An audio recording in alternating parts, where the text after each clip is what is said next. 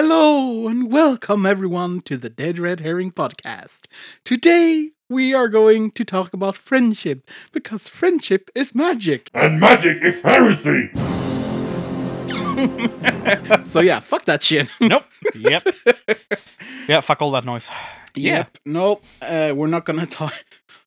God damn it. friendship, magic. Bah.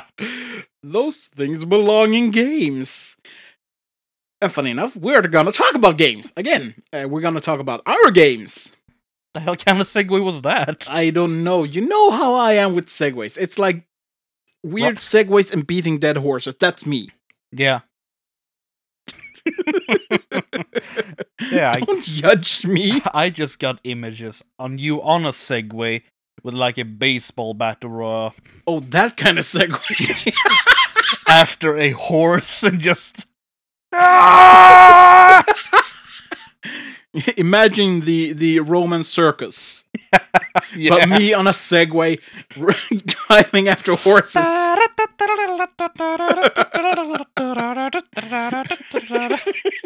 That, that would be a spectacle. I that would be a spectacle. I'm not gonna lie, actually. okay. So No. yeah, we uh, the reason that we're gonna talk about our games again is because I actually did uh, a survey. sort of a survey. I put out a question, open question on Twitter about uh, what people would want to know more about our games. Would you like to know more? Yes, sort of like that. Yeah. And one thing that I actually got was, f- at least for my game, is that how do I um, separate between the ages? Uh, because i i last time we talked about this, I, I said that it was so, sort of a blend of different punk styles with the basis in steampunk. Yeah. And I actually said that there were going to be these different ages. Actually, it's more like I call it weird century because in in the long time span, it's a more or less a century long, Mm. so a hundred years.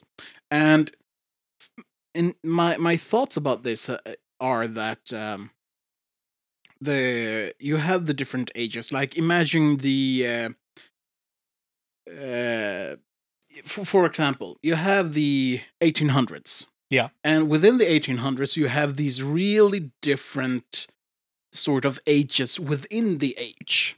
Yeah, I mean, within the century. Like you, you have the the the flintlock era. The, you had the um, percussion rifle era. You you have, and then moving on to have the uh, uh, enhetspatron in Swedish. It's the the the bolts bullets like we have them today with the mon- mini bolters. What? The bolts, no, the bullets. Yeah. Li- like looking at how uh, guns evolved yeah, or exactly. you look at how industry evolved, how society, clothing, everything really you had like you had such a m- much uh, ev- evolution during just a period of 100 years that might have taken a, a whole slot of centuries before. Yeah, I mean the early 19th century contra late 19th century it was pretty darn diverse. Yeah, really. So that is actually the the basing of my idea that you have the early part of the the century, the where you have. I'm actually basing it in how the uh, airship models actually work.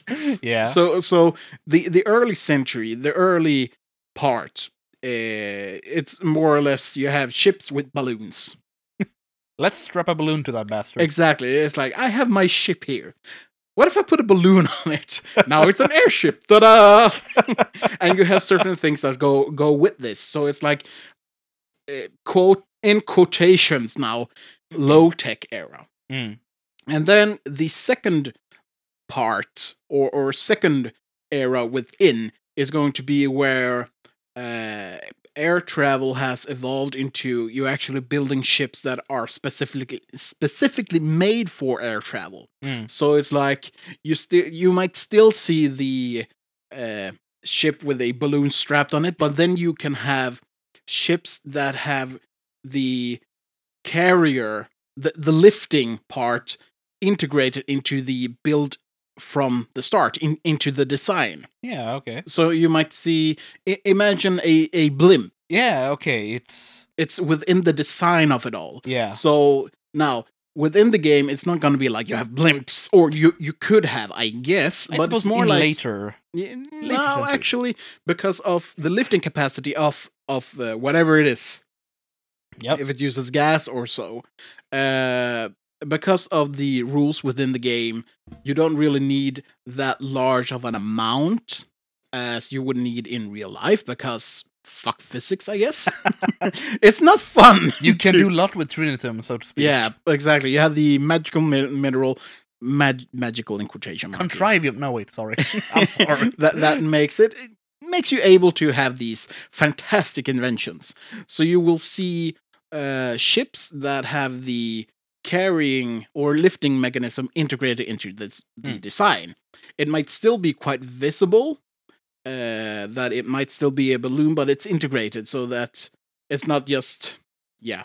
As, as I've said so many times already, it's blo- balloon strapped on ship. That's the pleb kind of. Yeah, exactly. air- Uh, so uh, and during the the second era, I'll, I'll just call it the second era. Mm. Uh, you'll have also society moved moving into a more integrated part, uh, or or integrating the, this mineral uh, with all its fantastical possibilities, uh, making e- life easier Hmm. so to say that that you'll have more and more inventions running with or because of this uh, thing It's that missing link of m- sort of modern civilization. yeah so, uh, speak. so it's like the, this mid step between uh just finding something and, and having it fully integrated. So and, and that that's that makes me um um at this point we have to move into the the third era of the century and that is when uh, it's fully integrated that society is based upon the possibilities of the mineral trinity, Mm. and you'll have all like vehicles of all kinds running on engines that are using Triniton or Triniton enhanced things Mm. uh, you'll you'll have uh, more at this point you will actually have the the more advanced form of the steampunk i would say yeah. but it'll also be sort of a blend between steampunk and diesel punk and the main idea i have for this is actually to uh, make it look like sort of the early 1900s I like into that. the World War One era. Yeah, I like that uh, 1920 plus or Yeah, yeah, uh, exactly. It, it's a sort of 1920 plus or 1910 plus, Yeah. even.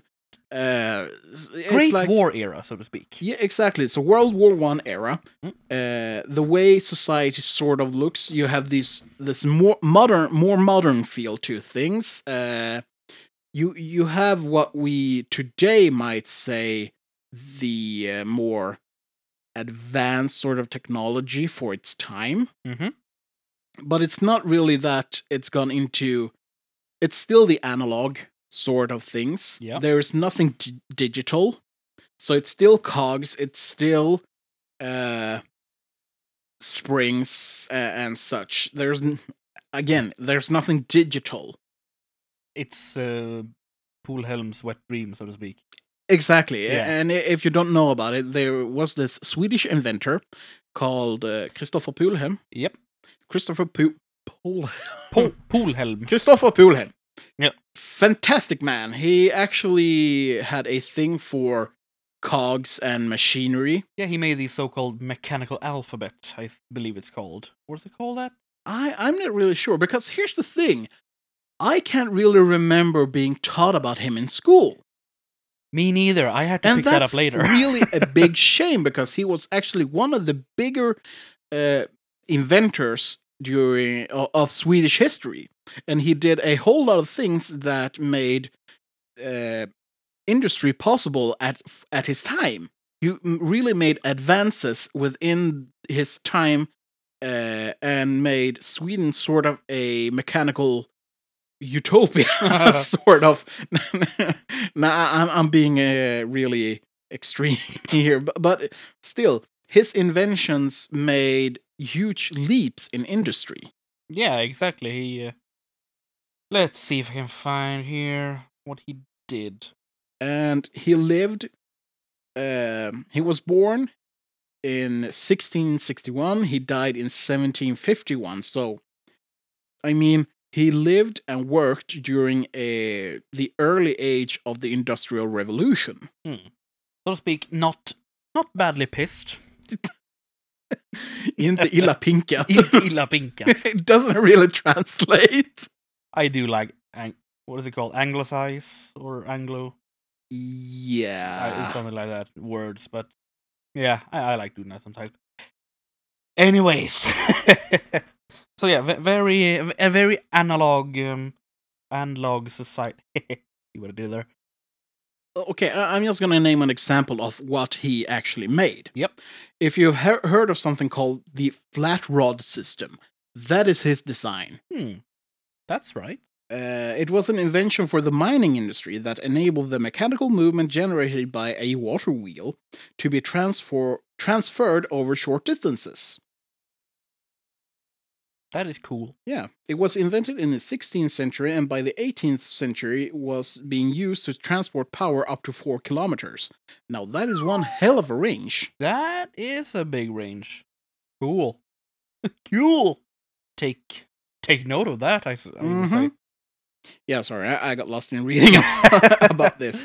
Yeah. There's yeah. actually a really good uh, GIF Mhm.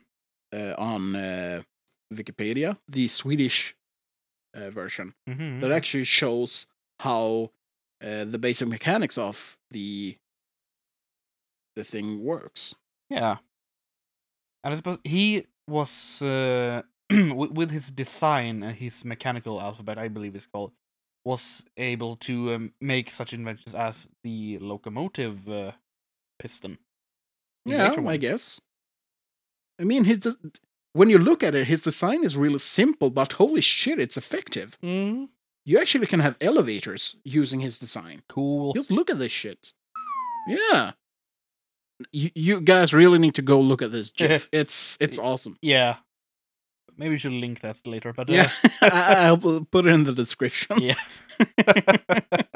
but uh, yeah, trying trying to find my aside. way back to the, to the game. a very analog society. yeah, a very analog society. But with would you know the the advance and imaginary powers of steam and cogs and uh, mechanical uh, works and stuff like that. I mean, imagination is is your uh, friend here. Yeah.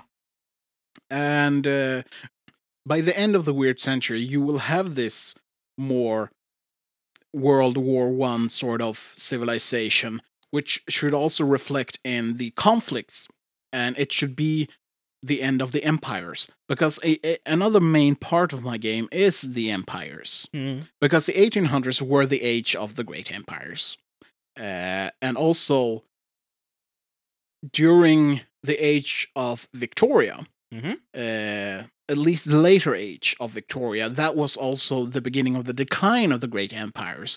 The Yeah. age of empires uh, came to an end in 1918 with the end of the First World War, because the, the, the whole reason that we had a world war from the beginning was because of empires flexing their muscles. Yeah. I'm looking at you, Germany, and you and your goddamn Kaiser. I thought it was because of a bloke called Ar- Archduke shot an ostrich because he was hungry. I see what you did there.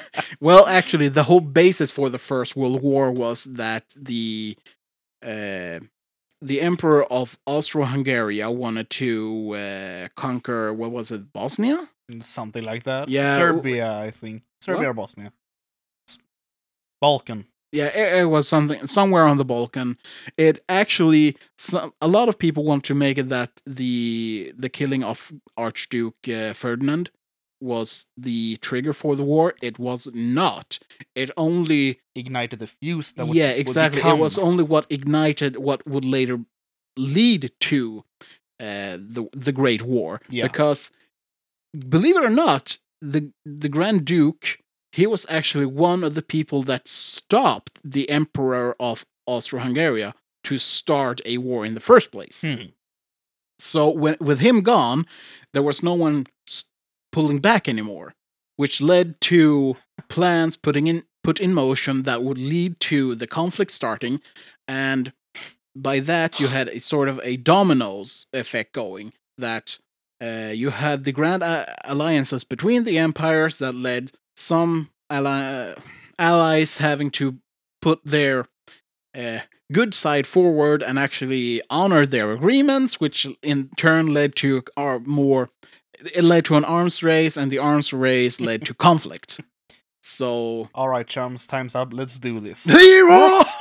exactly. So uh, that is sort of also the feel I want to get into my game. I mean that that is perfectly for because history is just ripe for the taking there in Yeah. inspiration. So uh, Exactly. Uh, and the reason I actually want to have this thing is that uh, I feel there isn't enough made taking inspiration from the Great War and the era of early nine- 1900s.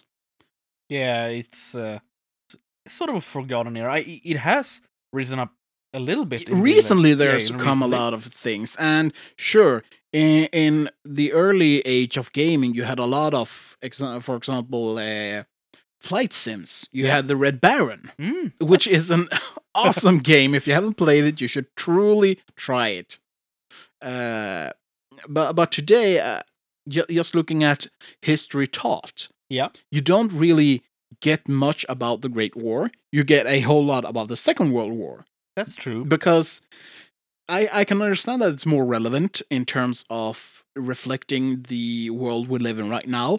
The but- damn not Nazis. exactly. But you wouldn't really have have that thing if it hadn't been for all the things that came with the Great War. And actually I, I'm leaning more towards saying that they there was not there weren't two world wars. It was just one with a sort of quiet period. yeah, An intermission, if you will. a heck of a long ceasefire. I would say. Sort of. I would say ceasefire because let's be honest. Yeah, well, the thing is that if it hadn't been for the uh, treaty, uh, uh, what was it called? Versailles. When they met in the train wagon. I think that was Versailles. I'm just gonna check this because I don't want to give out misinformation here. Exactly. We need to know our history. Yep, 1919. Treaty of Versailles. It was the Treaty of Versailles. Yep. Yeah. Well, the thing is that if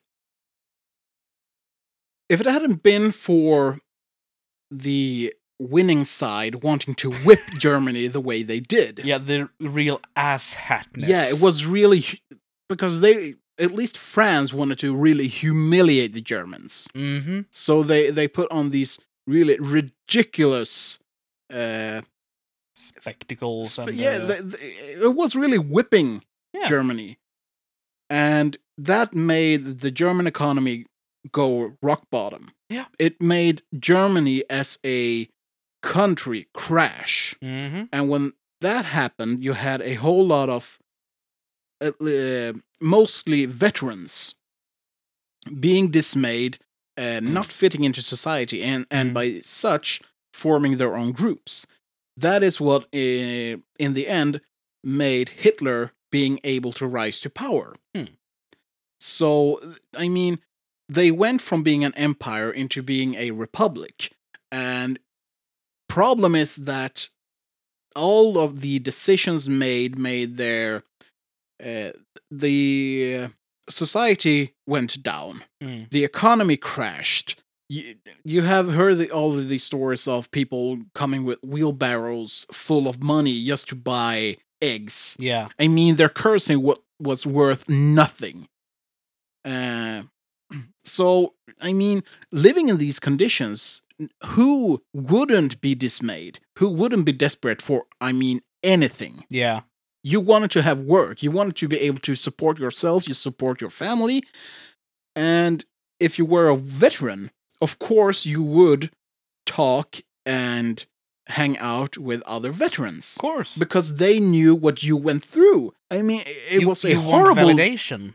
in your society. Yeah, I mean, just being part of what happened in World War One, Mm-hmm. the, all the horrors you had to see and survive, if you actually Yeah. were l- lucky enough to survive. I mean, PTSD, what's that?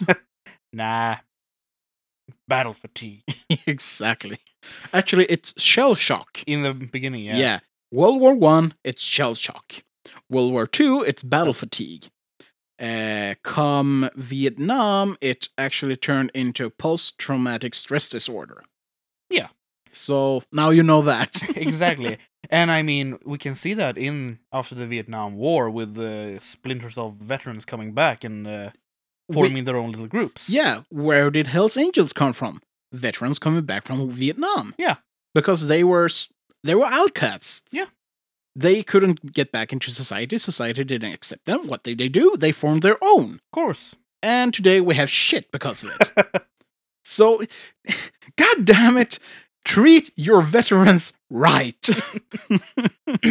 This has been your history lesson and PSA for from the Dead Red Herring podcast. exactly. How did we Um, get into this? Yeah, suddenly we're in- into social commentary. shit! God, damn it. Yeah, but my point is that I want to make make it um put up a setting, a world where you can have sort of the conflicts Mm-hmm. uh, of a World War One era. Yeah. and that is the last The last piece part, yeah. to to my setting. Uh, yeah. how I at, least set up the timeline. Hmm. Uh, so, and the idea is that with all the different eras within the century, there should be different focuses, of course Yeah. uh, like having an age of exploration, having an age of industry, uh, and, and making it able for for the for you that want to play it to have your own idea to build uh, to build upon. Mhm. So if you want to go for a more uh, of a weird west sort of game, you should be able to do that. I like that sound. Weird West. Yeah. if you want to make a more i- imagined Victorian London sort of Sherlock Holmes kind of game, you yeah. should be able to do that. Uh, if you want to have uh, a, a Pinkerton adventure, you can do that.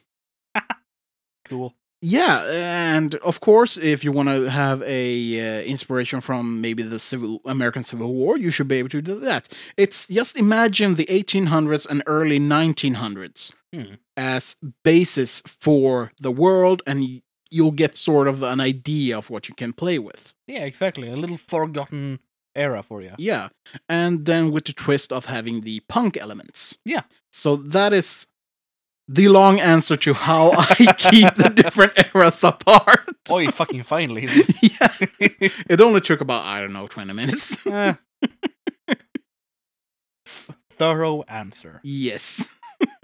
That we like. Uh, now that I've been talking a whole lot, uh, do you want to have anything to say about uh, either comment on what I've said or do you want to talk about your game? Eh, I'm. I have sitting here thinking about uh, the eras of of my game, and like you, I try to take inspiration from history because that I want to make a more of a my own universe, Mm-hmm. but I also want to make it a sort of alternate universe from our world. Mm-hmm. So I have um, events in history or times in history that mimics the our own history. For like, for example, the um, the ancient Greek eras and the uh, medieval uh, Age of Chivalry era and the yes, also that the Great War era and and all that. I, I try to make my little own own version of that in my game, Mm. and that is why my um, map of the world sort of mimics the real world. I was gonna say shamefully much, but it's like our world, but with a twist. exactly, it's like our world, but my Your version of my version exactly. so that too that I try to sort of cover the entire history of the beginning, and I am start. I'm not gonna try to one up you here, but uh, I'm trying to do yeah, like. sure. Just one up me. Oh, you, you start like the beginning of the 19th century. I started the beginning of time. No, wait. Uh, no, but but really, uh, the, the whole events of people with abilities and all that starts at the at the event which we kind of borrowed in the name of the fall of Babylon. hmm Yeah, we we actually had a long discussion about that. Exactly. uh, We if we're gonna make sort of a split timeline and all that, Yeah. but we sort of uh, came to the conclusion we may should make one timeline. Mm, and just focus on that because I'm thinking of with this fall of Babylon, which was kind of in this version in your world. in my world, a couple of centuries before like year zero. I, I if we're gonna take the Gregorian, yeah, the, calendar. the bibli- biblical. yeah, exactly before. Before that guy with the abilities, you know, you know who I mean. You know what the fuck I'm talking about? Christ! Christ. Oh, Christ! So yeah, ba- basically there was this big tower in this place called Babylon. That yes, it Was fell. it called the Tower of Babylon? Maybe. No, fuck you. Tower of Samaria, fuck you. no, but yeah, it was basically a big tower or spire, really. But it was it was huge. But when that, for some mysterious, mystic, mysterious reason, collapsed, it sort of It Awake- was God. it was the wrath of the gods. But it sort of um, uh, frizzled up the uh, s- the space weave, allowing not only magic to leak through, so people could use that, but al- Magic. magic, but also awaken the so-called freak gene. You're a freak. gene. You're a freak gene. Fuck you. but but ba- but basically, people started to get born with abilities, and still, people have no idea what the fuck that came from. They suspect it's something in their gene, but they haven't been able to pinpoint it. They just know people are born with it. jeans. What's that? Fuck you. it's pants, son. No, but uh, so, so basically that, and then you have this um, in the in our world and in my world, we have legends of people with the yeah with so-called demigods and monsters and all that Mythology. mythology. Exactly. Where did that come from? Well, in my world, there were people with abilities. so it's in your world. It's actually based on true events. Exactly. But since it has uh, gone so, it has because turned that this far in time, far back in time, people sort of forgot about it, and like they say in Lord of the Rings, uh, stories became uh, Myth. myth, myth became legend, the legend became yeah Yeah. obscure, so to speak. Whatever the true. Uh, I may I might was. be botching that. You may, you may send hate mail for me later. yes. Now remember, send it to Magnus. Exactly. I had nothing to do with this. but you gotta find me first. But anyways, They can find you. oh fuck, they know my IP address. yeah, so so basically, it is based on sort of yeah on true events, but then made into mythology, uh, to stories, legends, mythology, and god tales. So they might have been somewhere up in the north, some guy with a hammer, eh, with able to summon lightning. so you're telling me that when Odin said that he was going to kill all the giants, They, there might or might not have been giants. there might or might not have been a genocide. I'm saying as a Turkish here, no, there was no genocide. I, you mean the Ottoman? yeah, yeah, Ottoman. Armenia, what's that? No, I, I don't know. Never heard of it. Move on. so yeah, there might have been a genocide or a hunt for some feral IDBs coming through. You say IDBs, and what do you mean by IDBs? It's a sexual transmittable disease. No, sorry. I couldn't resist. No. The term IDB stands for interdimensional being, which is sort of in this sort of universe, this alternate dimension, there are, yes, there are multiverses. Not In your world, there are multiverses. exactly. Yes. Blah. we need to go deeper. but I'm not thinking like multiverses. Like for for instance, it is it's like our world, but uh, this cup never existed. Uh, not not like that, Mhm. because then we're gonna be here all all evening. Aren't we always? Yeah, I suppose. But yeah, th- then you're gonna you have to write out every single goddamn universe in that sense. But sort of, it exists some alternate dimensions which nasties can. uh, Nasty. nasties can come through with interlope in our our this universe. I have no idea what the fuck that was supposed to mean. Basically, You got interloopers. yes. Basically, monsters, beings, stuff, nasties from other dimensions come through, make their uh, sort of uh, yeah their own little legends or yeah markings in history. So, for people, regular people might call them IDBs or interdimensional beings because that's what they are. Religious people might call them demons. Yeah, you name it. It's basically Some call it their mother-in-law. exactly. Some of them might not, might, may or may not be their mother-in-law. Ah, shit! Don't let your mother-in-law hear that. What? No, no. mm. I like my mother-in-law. She's nice. I'm not scared of her. Standing right behind you. I'm scared. Scared.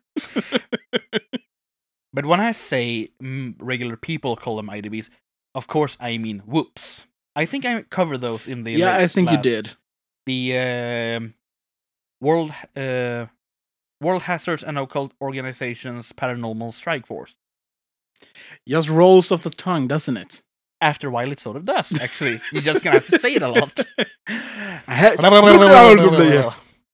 But then you have other departments for people with abilities like uh, BCA, BECA, which basically Bureau of, uh, of Enhanced Citizen Affairs. Fascists. Fuck. Nah, not really, but the government. But I am fascist. fascist. Fuck over a trash can quickly. But now I'm going into deeper lore here, so uh stop me if I'm rambling. no, go on. This is interesting. so yeah, ba- basically uh people with abilities in this world are I'm not going to say registered, but they are but sometimes if they are I'm not going to say misbehaving or something like then they might have end up in a register. So basically you have two kind of organization in the government. Two government departments really. One was whoops which is more of the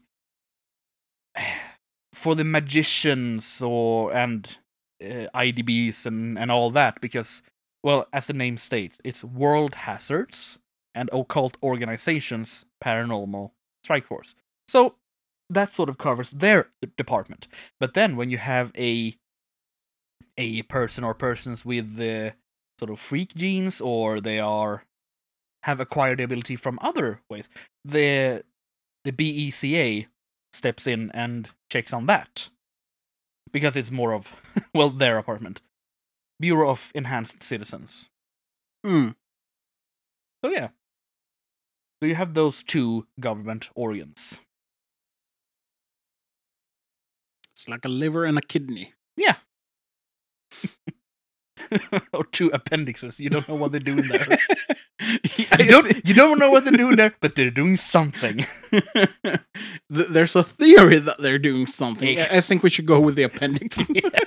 two appendixes and sometimes they get get uh, uh, what's it in, in inflammerad. Uh, I was gonna say inflated, but that's that's not. You're inflated. You're like a balloon strapped to a In- ship. infected or uh, Yeah. let's just say that, and they have to be removed. Problem is they don't. no, they are s- actually useful in this one because they need. Be- Because the regular government have no idea what the fuck. hap- there is a guy breathing fire over there. What the fuck are we gonna do about that? Arrest him? Um, I'd rather not. Huh. According to Google, inflammerad is inflamed. I'm, I'm just, I, I just get the image of someone with an inflamed appendix. It's like, you, f- you smell that burning? Oh my! Basically goes up in flames. Well, that's fun. hot, hot, hot, hot, hot. Yeah, but, uh, actually, this is what I think is really fun about your game.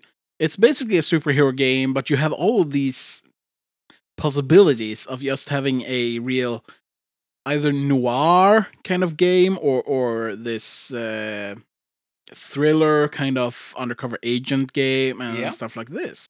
Yeah, exactly, and that is that is why I'm try what I'm trying to um to go with by stretching it out in such a long time span hmm and with such diverse places in the world. I'm, Yeah. I'm getting to those later. Uh, you you have the possibility of doing the hell you want. I actually want to do a World War II game, but with enhanced people. Yeah, I I have I have an idea for the the event of uh, the Great War because in Even the this- Great War. Exactly. But this is the fun part. We we talked about uh, basically the Great War and World War II being a big war Yeah. with a little bit of ceasefire. Mhm. This one has no ceasefire. Oh shit! So basically, it is the the war to end all wars, but with enhanced people, magicians. It is a shit show. Oh my god! It is a shit show. Holy crap! So I mean, that means the war will be going. If we take like the time counting as Yeah, in really between happened, era counts as war. So yeah, so there's still open conflict during that time. yes. Huh. So you have So we the- have from 1914 to 1945. Yeah. That is one hell of a war. basically forty years, thirty years. What's math? Math is the applications of. Uh, Never heard of it. uh, mhm. So yeah, then you have this little bit of uh, technological advancement throughout the war because what's better to I- improve technology if not war? Hmm. There's a fun in lifting uh, thought for you. So be- because, like I said, the enormous time span, you can. I mean, if you wanted to go all comic book style, and uh, you are a group of uh, four heroes, and then there's a time vortex, and then you're back in uh, in medieval Europe, basically. Ha! Imagine that. And because, well, oh, here comes like uh, Merlin the magician. Well, fuck, he was a magician. Oh, god. Oh, God. Ah! So you have those possibilities. Ah. I'm trying to do that, but not like being all over the place, but make it possible to cover as much ground as possible. Mhm. I haven't really thought about doing anything futuresque. Mo- not more than what we already have, because, well, if you're gonna have a world with like superheroes or enhanced people, you're gonna need a little bit more advanced than we are today. Yeah, I, I They- think that that'll be sort of how to say it'll just come with the with the with the game, I guess. That Yeah. I mean, if, if you have people that are super smart that invent really superior things uh, and unlocking really advanced technology, I guess that'll be sort of reflecting It's into society as well. to uh, take take inspiration from those. Yeah. Yeah. So it's like you you you will have sort of a contemporary world, but with sort of at, at certain things will be more advanced. Exactly. maybe. It is the possibility of the more advanced than we are today. For example, we have uh, personal uh, computers and all that. Yeah. Are kind of more advanced. Yeah, I think if we just uh, just to compare with maybe Marvel, Mhm. uh, but you could compare it with DC as How well. dare you? I, would know. never. but I mean, if we look at it like this, you have uh, characters like uh, Tony Stark Yeah. and his inventions. I mean, the the whole Avengers team. You have the different things there. hmm Uh, ju- just looking at uh, Vision and Ultron, Exactly. the the advanced AI. You have the robots and, and stuff like this. Yeah. I mean, uh, Jarvis is really a great example of the advanced AI that Mhm. might appear in a setting like this. Yeah. Exactly. And that is also a fun thing to play with in this. Yeah, and of course that that will. I- I'm starting to just f- uh, making my own things up here, but Go it- on, it- I might take inspiration. yeah, but but I mean, in a world like this, you will have to have some sort of uh, safeguards. You you have your different organizations within the state, Of course. which it, it will be a natural uh, uh, evolution within it all. That Yeah. you'll have organs within the state that will control and supervise these elements. Of course. So I mean, there, there, I guess there will be some sort of breaks somewhere that that'll keep uh, the civilian population under sort of control, Mhm. and but because I mean, imagine in our world if a super AI would be available. Oh shit. Yeah, who would be in control of that AI? I don't think regular people would be. I think that the state would take control of it and would have, I don't know, 1984 i- in a handbasket just coming oh. along. Imagine the EU having this super AI. Som vi har väntat. or the American state, or China, or, or Russia. I mean, it would certainly be one of the bigger super states that would take control of a technology like this. Of course. But at the same time, if you have uh, enhanced people, supers, uh, and stuff like this, Mhm. of course there will be sort of renegade groups and or um, uh, what's it called independent groups Yeah. that might act as sort of uh, gatekeepers for it, Mhm. s- making sure that even the state wouldn't get too powerful. So Yeah. I, I mean, it'll be like, uh, how should I put it? The world will always be on this fragile piece of ice, or or on a really really well balanced scale that at some point might or might not tip over to either side of pure chaos or total totalitarianism. Yeah, of course. I mean, I would like to uh, compare it as um, there are gonna show up uh, something. I think it was Vision said this in Civil War that our very existence encourages uh, uh, conflict or something, Mm-hmm. or uh, invites conflict. And I'm thinking, like you said there, with independent groups, like we have the super state organs trying to control. And yes, you have the, the independent, the independent organs try to Mm-hmm. balance that out, like you Yeah. said.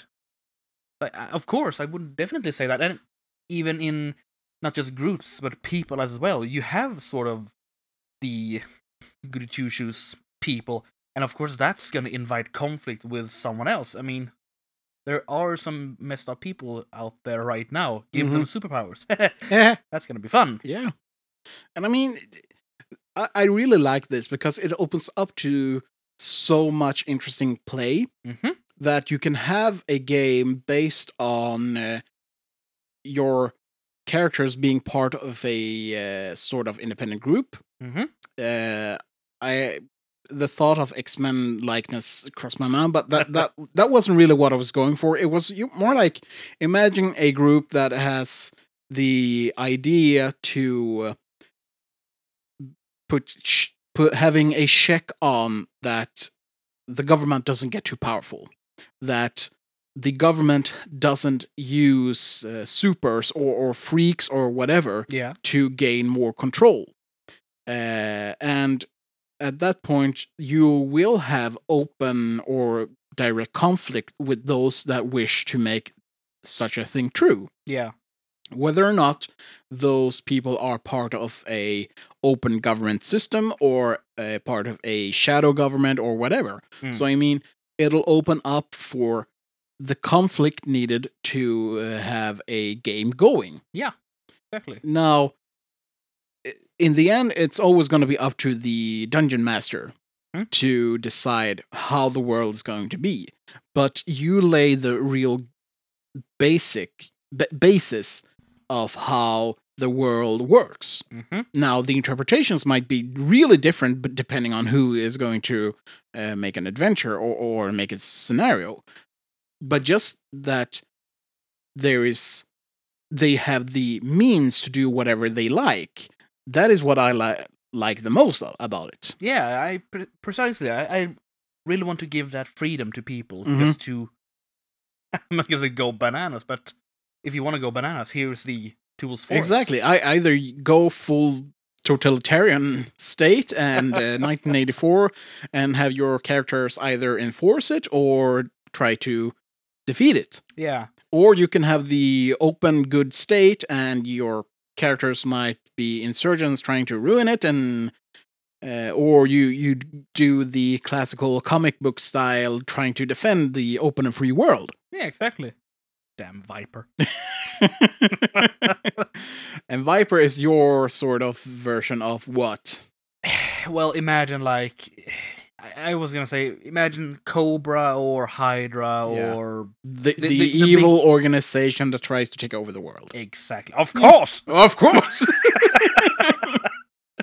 but yeah, ba- basically, and there you have this sort of uh, th- this sort of answer to a government, uh, sort of government control.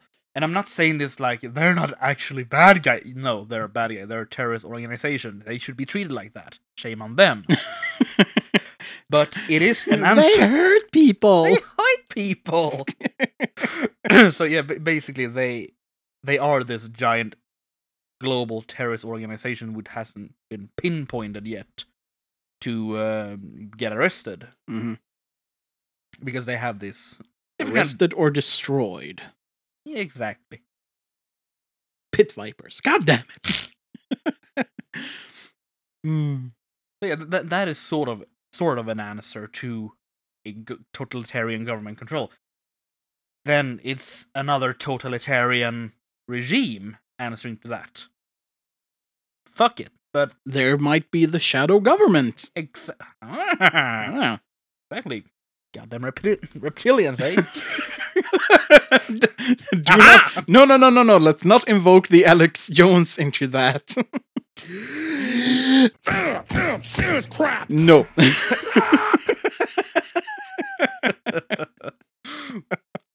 oh, Alex Jones, Yeah. the most memeable man alive. oh, oh yes. I mean, speaking of interdimensional monster demons and all that. and turning the certain amphibians to a certain sexual preference. Turn the freaking geckos by? No, wait. I might be getting that Your wrong. granny tranny, Granny exactly. your mom lesbian. no, your mom gay. Your mom gay, dad lesbian. Your granny tranny. Oh, now we're real spiraling out of control. As we usually do. yeah, I suppose. But that's fun. Oh yes. But yeah, uh, like we said, we we want to give this possibility with our worlds to enlighten these eras in your own way, enlighten these games, gameplays in your own way. hmm Yeah, I mean, I just want to make a good foundation for people that want to have the means to do an adventure within a steampunk setting to do that. Yeah.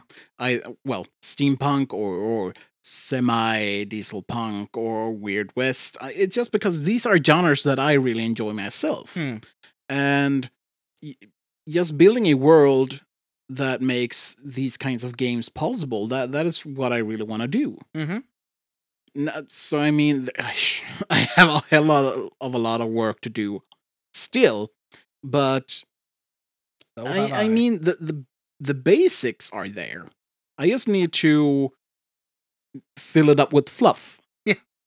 and that's where the players come in. yeah, well, In this case, I mean, I, I enjoy doing play tests and having things happening there being either put into canon history directly or, or being inspired by the events and putting them into yeah, the canon. Uh, so I mean, it's sort of at this moment a collaboration between me and those participating in playing to keep building the world. yeah. See like an alpha test, really. Yes, sort of. But I think also that's the kind of beauty of it all that this sort of game can keep evolving Mhm. with uh every game. Yeah. And I mean every game can act as an inspiration or, or as a building block for Yeah. the bigger picture. Of course, of course.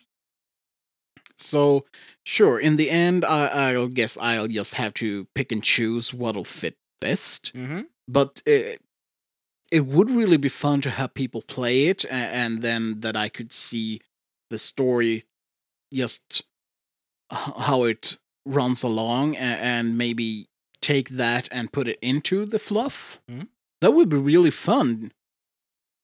So, Yeah, exactly. I I kind of like that approach also with the players because for the moment I I have I have how can you say I have a li- limited amount of inspiration sometimes and sometimes just up to the well not up to the players but with great help from players to evolve that mm, to what what you already have.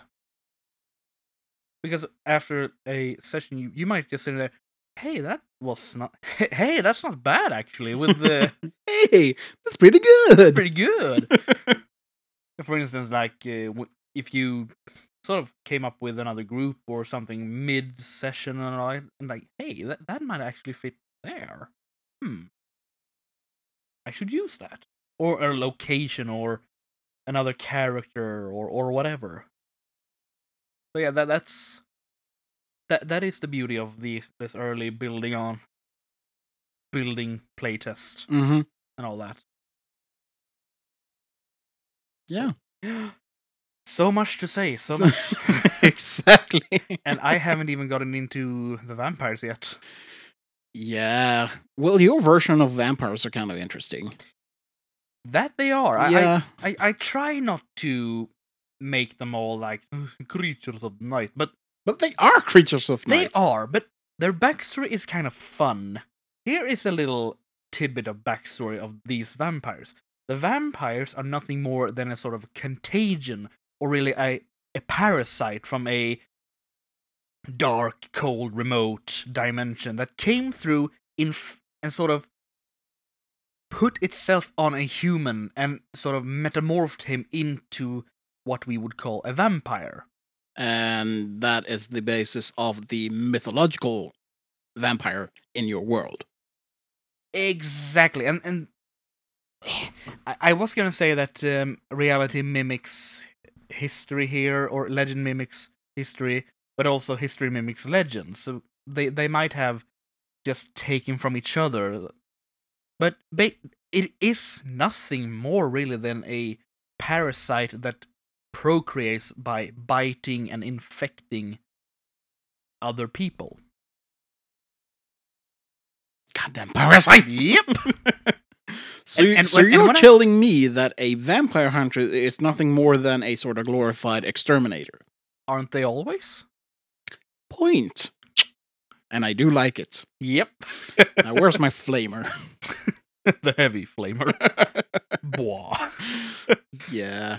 And a fun thing here, actually, it's every infected or every every person that gets infected is sort of um, I was gonna say quote unquote inbred because when you have a someone from a pure parasite to human, they become the the most powerful being between those creatures, in this case, parasite and human. When that, that human infects another human, it becomes a weaker version of that. So wait, wait, wait. Okay. So you have the parasite Yep. that uh, jumps in, onto a human. Yep. Turns that human into a quote unquote vampire. Yeah. And then that vampire goes and infects a, another human. Yep. And that human becomes a lesser version of the first. Ex- exactly. And I have a ranking system for this. And okay, when I Is say it sort of like generations sort of that w- with every generation they get weaker and weaker? exactly, or we And the only way to get stronger is to suck the life and blood out of a stronger earlier generation. that, or I am actually gonna be contriving and say they can choose that, but they can never create someone more powerful than themselves. So I have this ranking. So you're telling me that you have basically Vampire the Masquerade going on here. Ah shit! Abort! shit. Well, sort of. I I, I am.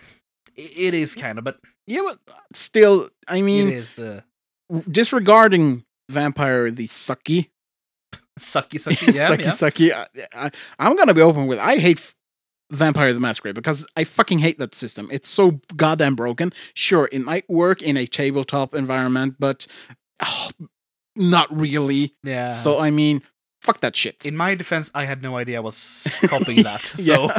Well, it, it- it's hard to be truly original, of course. but I do eh, like the idea of the parasite being the strongest when it's well the direct uh, infection. Yeah. But does that mean that the parasite takes over the body, or is it just that it sort of spreads its? Uh, how to say? You know, having a parasite means that it resides within someone. Yeah, exactly. Uh, so does that mean that the parasite leaves its offspring, making more another parasite, or or is it that the infection just, for some reason, turns a human into some abnormal thing?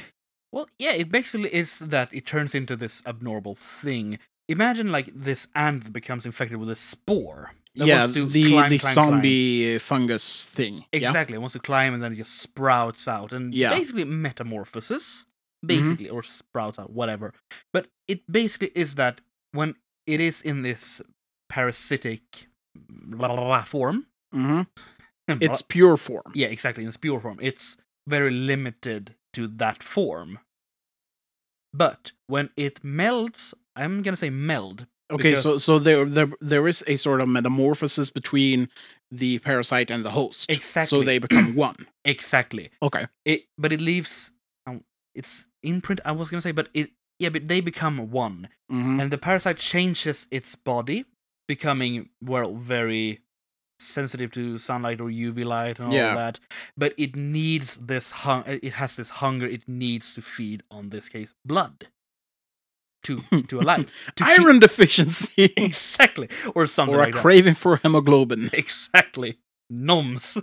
but, but, but, but basically, it needs this blood to be alive. Yeah.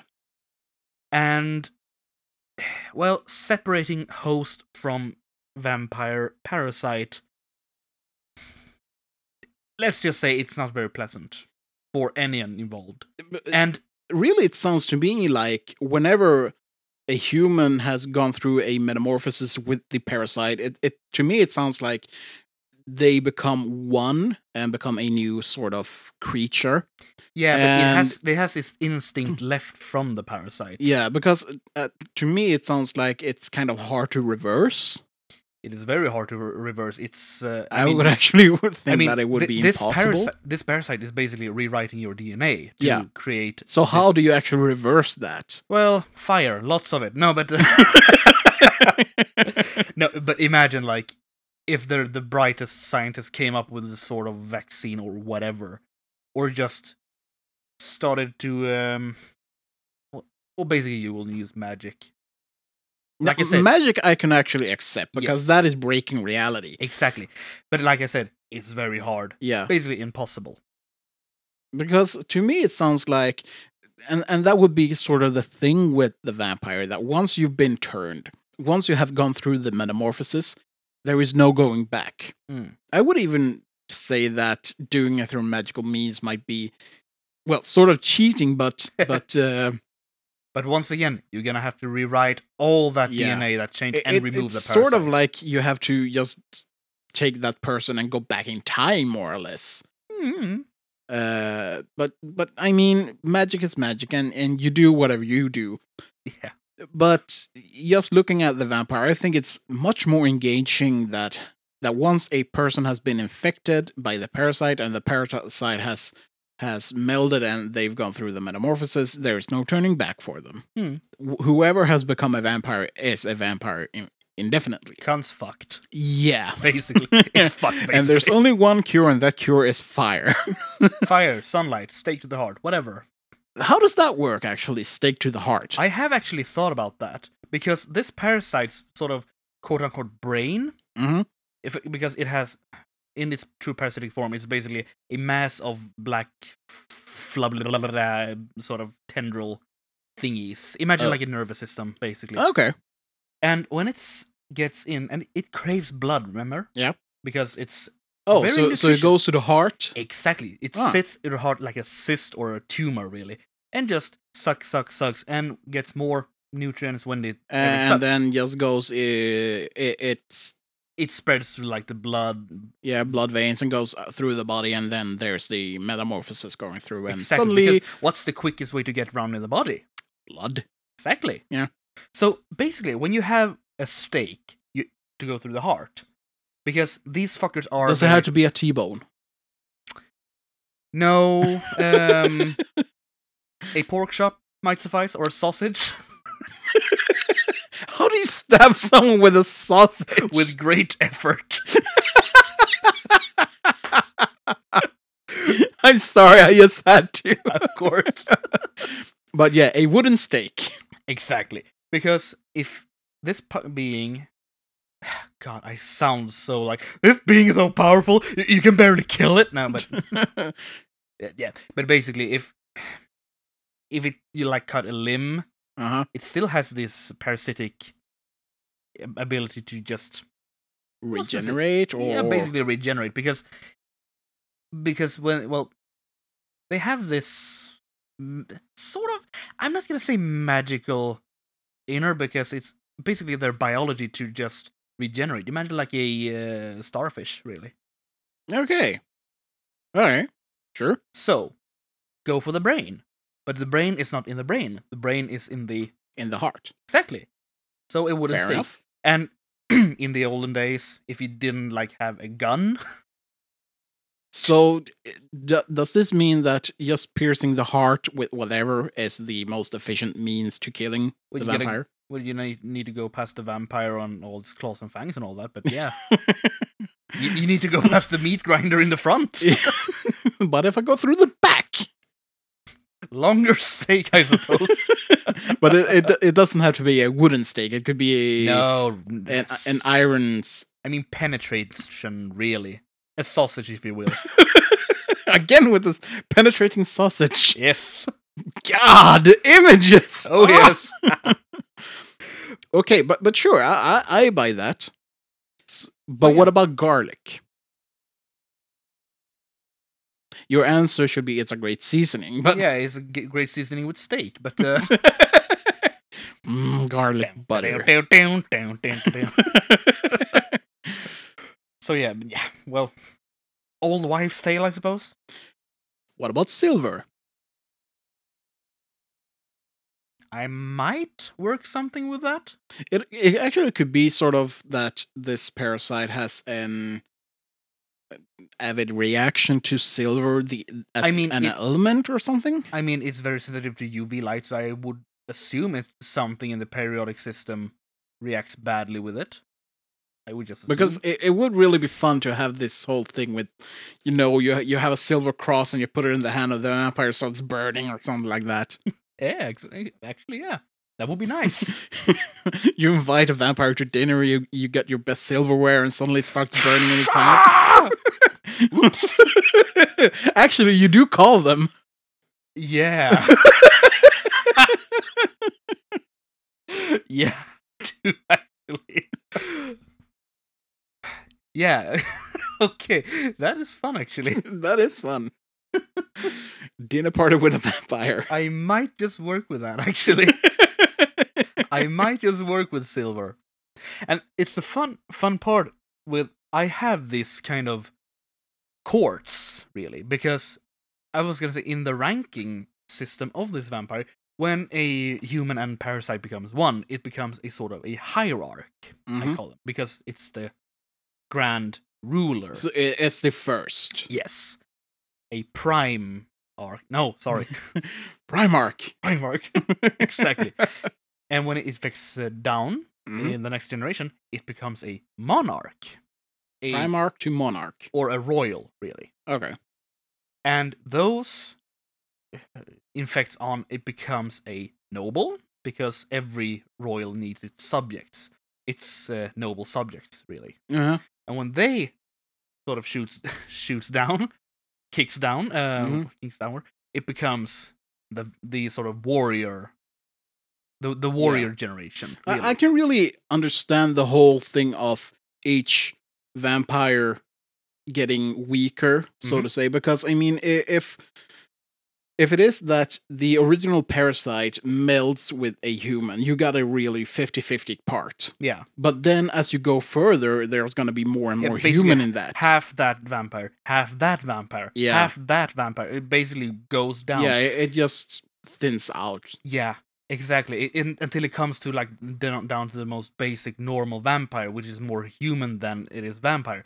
I'm not saying a daywalker here because it's still a vampire. I, I'm I'm just thinking that when you go low enough, that they they're not really vampires anymore. They're more like ghouls, maybe, because Exactly. there becomes some sort of. I mean, what there's happens? not enough power in the parasite DNA that it, it really go pulls through the metamorphosis to I- i- its yeah. fullest potential. It's more like there it becomes sort of a, a tainted, really. yeah. I mean, well- Let's ask the people of Alabama what happens if you inbred long enough. I don't think we need to go to Alabama to. Let's ask the people of northern Sweden. Oh boy! Oh shit! Oh, shit! So, you know that was that's the reason that we have uh, bicycles.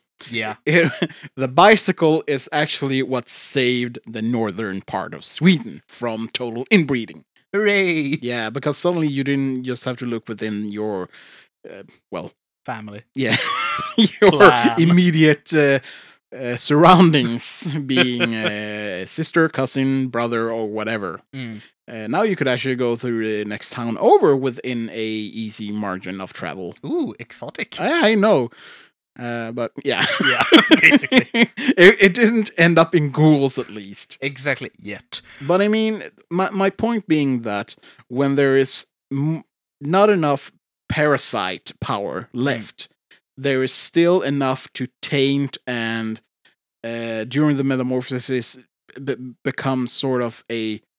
It breaks down the DNA, but there's not enough to build it up again. Exactly. so you- they turn into these sort of feral, ghoulish. uh, yeah. ghoulish thing. So I mean, it stops at some point, and I think that that's really good from a world building perspective because otherwise they could just make more and more and more. yeah, and that that would be just uncontrollable. Yeah, I mean, normals can still make normal vampires or ghouls. yeah, Basically that, or basically, yeah, it it, it depends really, but but basically,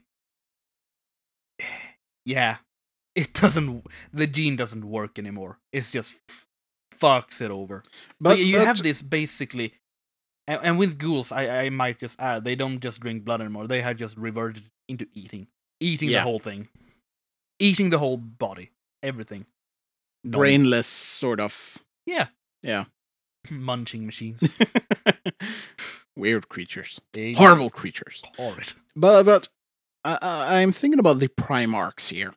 the what Um, now? What The what now? the the Primarch? We're not in 40k, mate.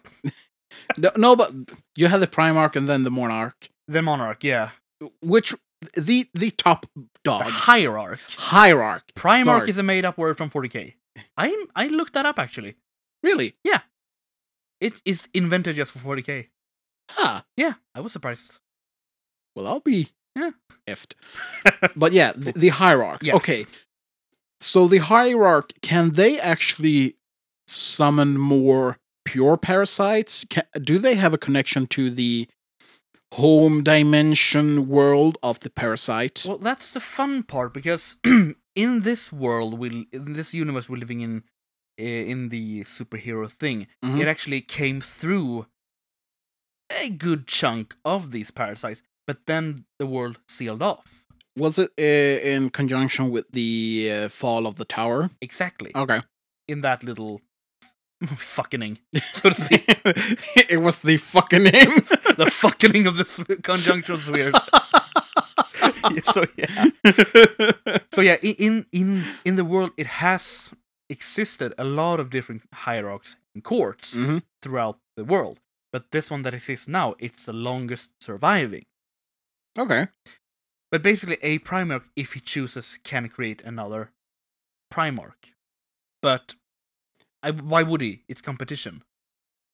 But but doesn't a a hierarch? You said primarch. Did I? Yep. Oh, fuck. Ah, shit! but doesn't a vampire created by a hierarch become a monarch? well, it's I mean, it's like be- because uh, when they create, when you have the top dog create another one, yeah. they become I really need One to step- check my notes on this one because yeah, because it sounds like they can make equals, but that that doesn't really work with your initial no explanation exactly. of it because I, that means I think I had the intention of the hierarch can create equals. Yeah, because it's so far up in the in the gene pool, so to speak. But because i i the way I look at it, the only reason that you have hierarchs is because you have the the 50-50 blend of the parasite and the human. Yeah, Anything created after that is going to be half.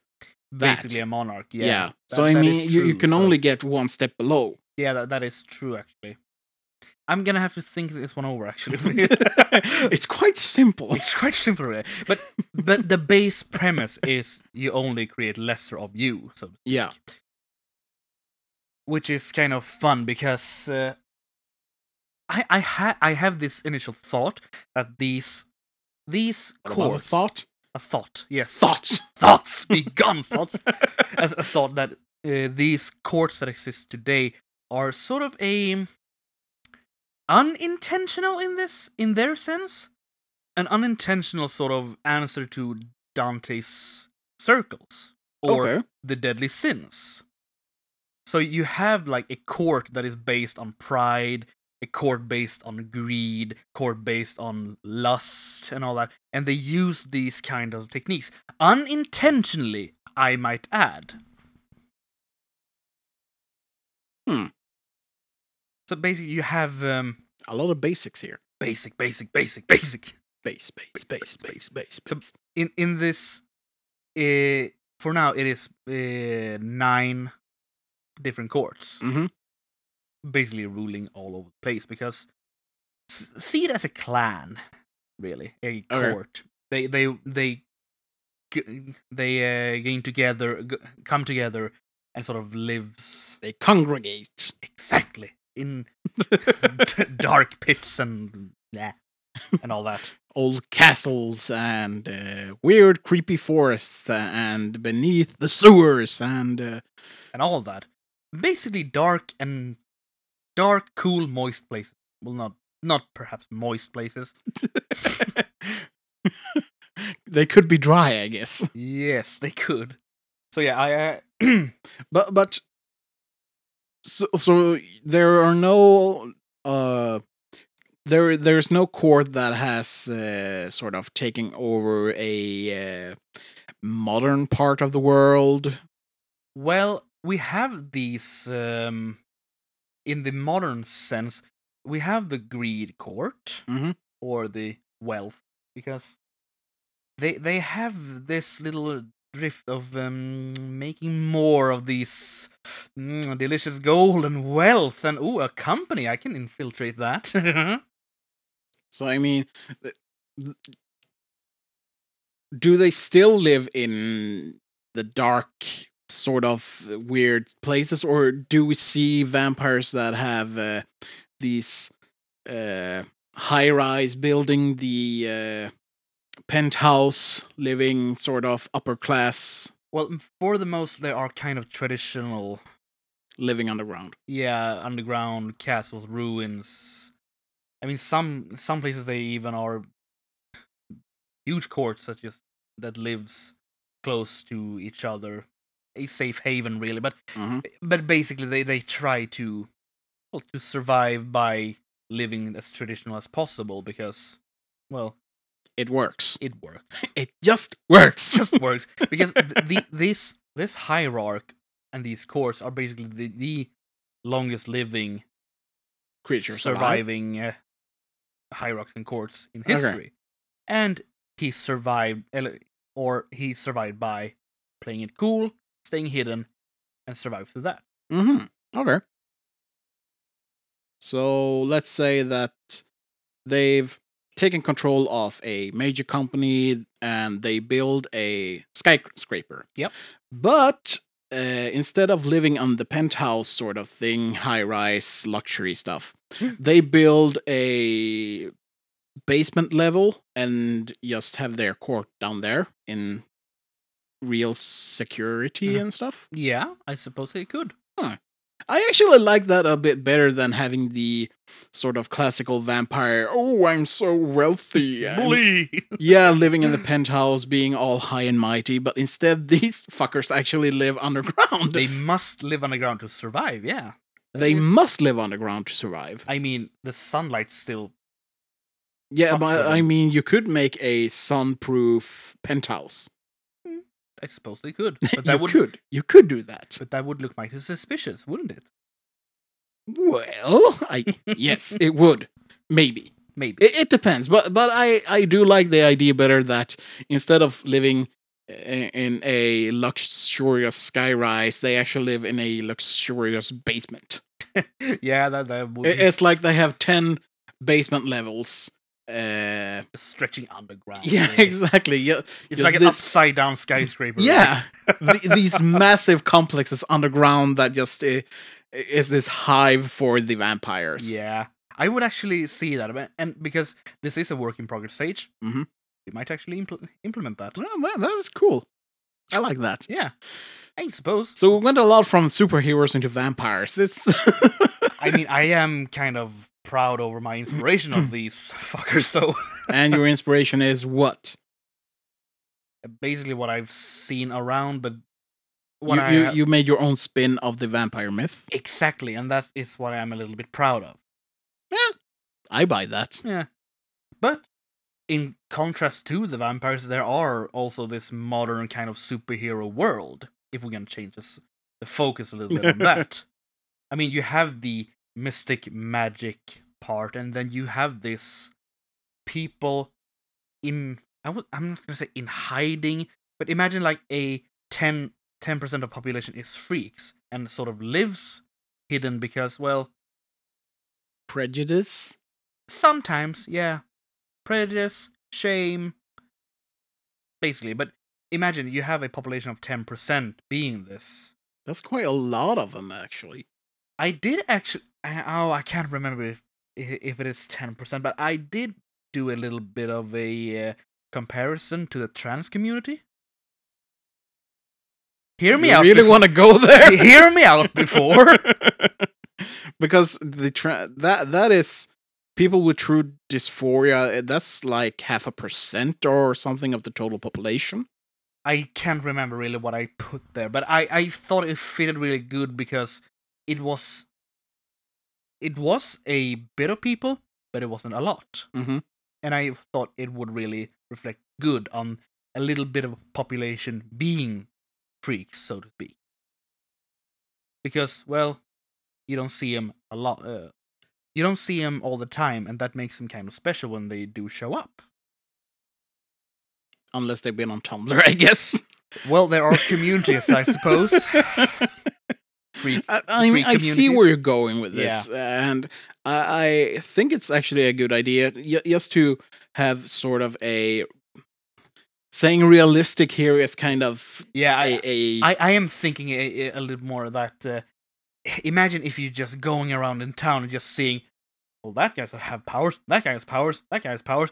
Meh. Yeah, I- yeah, I- I, I see where you're going with I it. think more less is more. Yeah. In this case, because I really want to, because it is well integrated in the world Mhm. of uh, enhanced people, but it's still very special when they do show up. Yeah, I I buy it.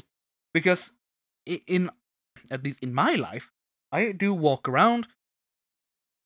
If I'm, I am gonna go with this hot topic that is trans people. Hot topic. hot topic. I, I don't see a lot of trans people, but I do know they exist out there. hmm That does sound worse than it actually is. I knew they're out there, people. no, but but really, I, bec- just because they are not part of my life, I doesn't know. I, I don't know they're out there hmm and exist in our world. Take it as you like, people. I don't care Sorry, anymore. it's just so goddamn funny to I- think I about know. it. I know. I, I I try to find a better better uh, euphemism, but Yeah. Yeah. Well, I, I see where you're going with it. I mean, ju- just looking at it with statistics, Yep. it makes sense. Yeah. So- exactly. Okay. uh, I think that's enough stirring up the anthill. yeah, Uh, I think so. And uh, we've been going on for quite a while, oh, so. fuck nugget. Yeah, we have.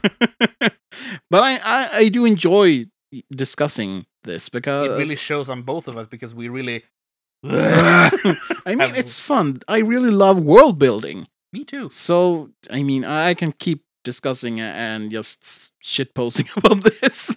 I think we're gonna have to take notes and uh, just sh- see what we have been talking about, and maybe talk about this more in the future. Yeah. So, exactly.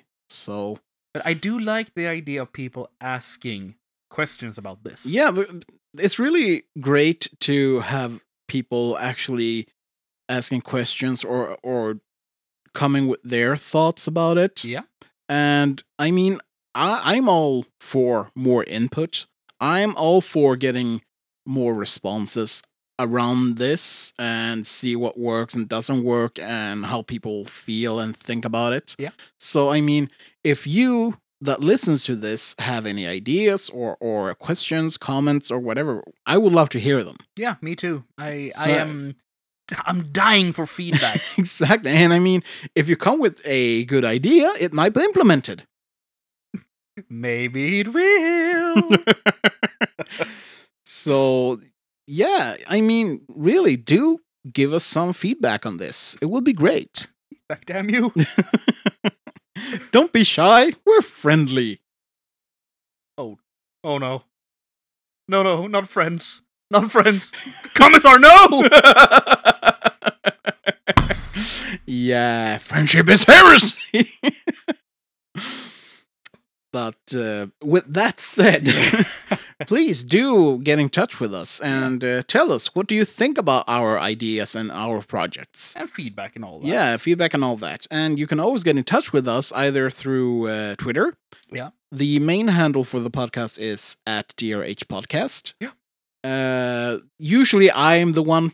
That- I that am is- the one posting with that Yeah, handle. that that is the main uh, the main uh, handle, and I I have the uh, DRH Magnus, which Yeah. is my half of the Twitter frontier, so to speak. But at DRH is basically the main. Yeah, yeah. We didn't mention this in the beginning of the episode, which should be my name is Roland, or Roland for the you English speakers, and uh, my friend over there, over there, Over there. Magnus. Yes, exactly. So I mean, For you new people, I new suppose. people. Yeah, I, I guess we just jumped the introduction because I assume people know who we are. we're superstars. No, no, we're not. We're unknowns. Nobody's really. We're two weird people sitting in a couch talking about our role playing games. Yes. And for those of you who have been hmm. listening before, we have upgraded from the basement. Actually, it's more like we, we don't have place in the basement anymore because we've been run out by bunnies. yeah, the bunny brigade. Goddamn bunnies. So now we're upstairs in the couch instead, which is kind of nice. It's comfy. It is comfy actually. Mm. It is closer to sunlight. It is dark outside now, but yeah. Well, not really dark. I mean, we're up in the north. It doesn't really get dark during the summer. Nah. I need sleep. Yeah. Yeah, you get used to it. yeah, I know. That is fucky when you're up uh, over the polar. Well, we're Polar not circle. above the polar circle. We're not here. above the polar circle, but uh, it's fun when you're up there. Above Yeah. The Well, circle. if if you go above, it's like when does the sun set? I mean, the sun is like teasing you. It, it goes up. it just starts to go down. But ah, no, no, uh, no, no. uh, uh, psych. And goes up goes again. up again. yeah. Yeah, and we trail off again. Fuck. you you started rambling. Yeah. So yeah, Uh, that's our Twitter. Yeah, that, that's the Twitter handle. You can send us an email. Yeah. Actually. uh, dead.red.herring at gmail.com. Yeah. And uh, You do find our podcast on the on the most regular spaces, really. But uh, yeah, wh- wherever you can find podcasts, you should be able to find our podcast. yeah. So Uh, so I guess that depends on where you're listening. I guess you couldn't find more. Uh, unless you're on YouTube, which Yeah. we upload to uh, semi regularly. When I get the sound files, Yeah, I that's might my fault. I'm Yeah. sorry. but do hang on on YouTube because we do upload a little fair bit of Let's Plays we uh, are aiming to uh, upload a bit more of. Yep. Let's Plays, and uh, we put. We do stream through Twitch now, Yeah. but we gonna put that on YouTube later. Yeah. That that's the plan at least. Exactly. So do hang around on YouTube. Don't Yeah. give up on us yet there. well, whatever your preferred platform, hopefully you'll find more of us there. exactly. And with that, I guess uh, we should just say thank you so much for listening. I hope you've enjoyed it, even though we've been sort of rambling on. Insane ramblings. That's our motto, I suppose. yes, we do.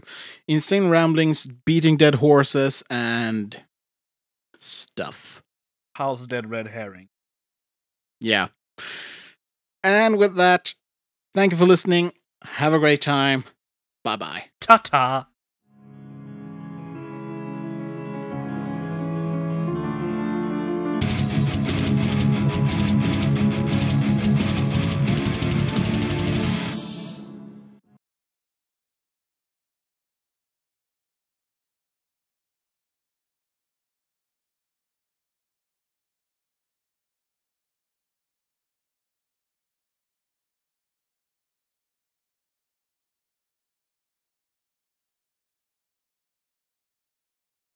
Let me fuck my microphone. Don't fuck your microphone. I wanna fuck my microphone. I'm gonna shove it up my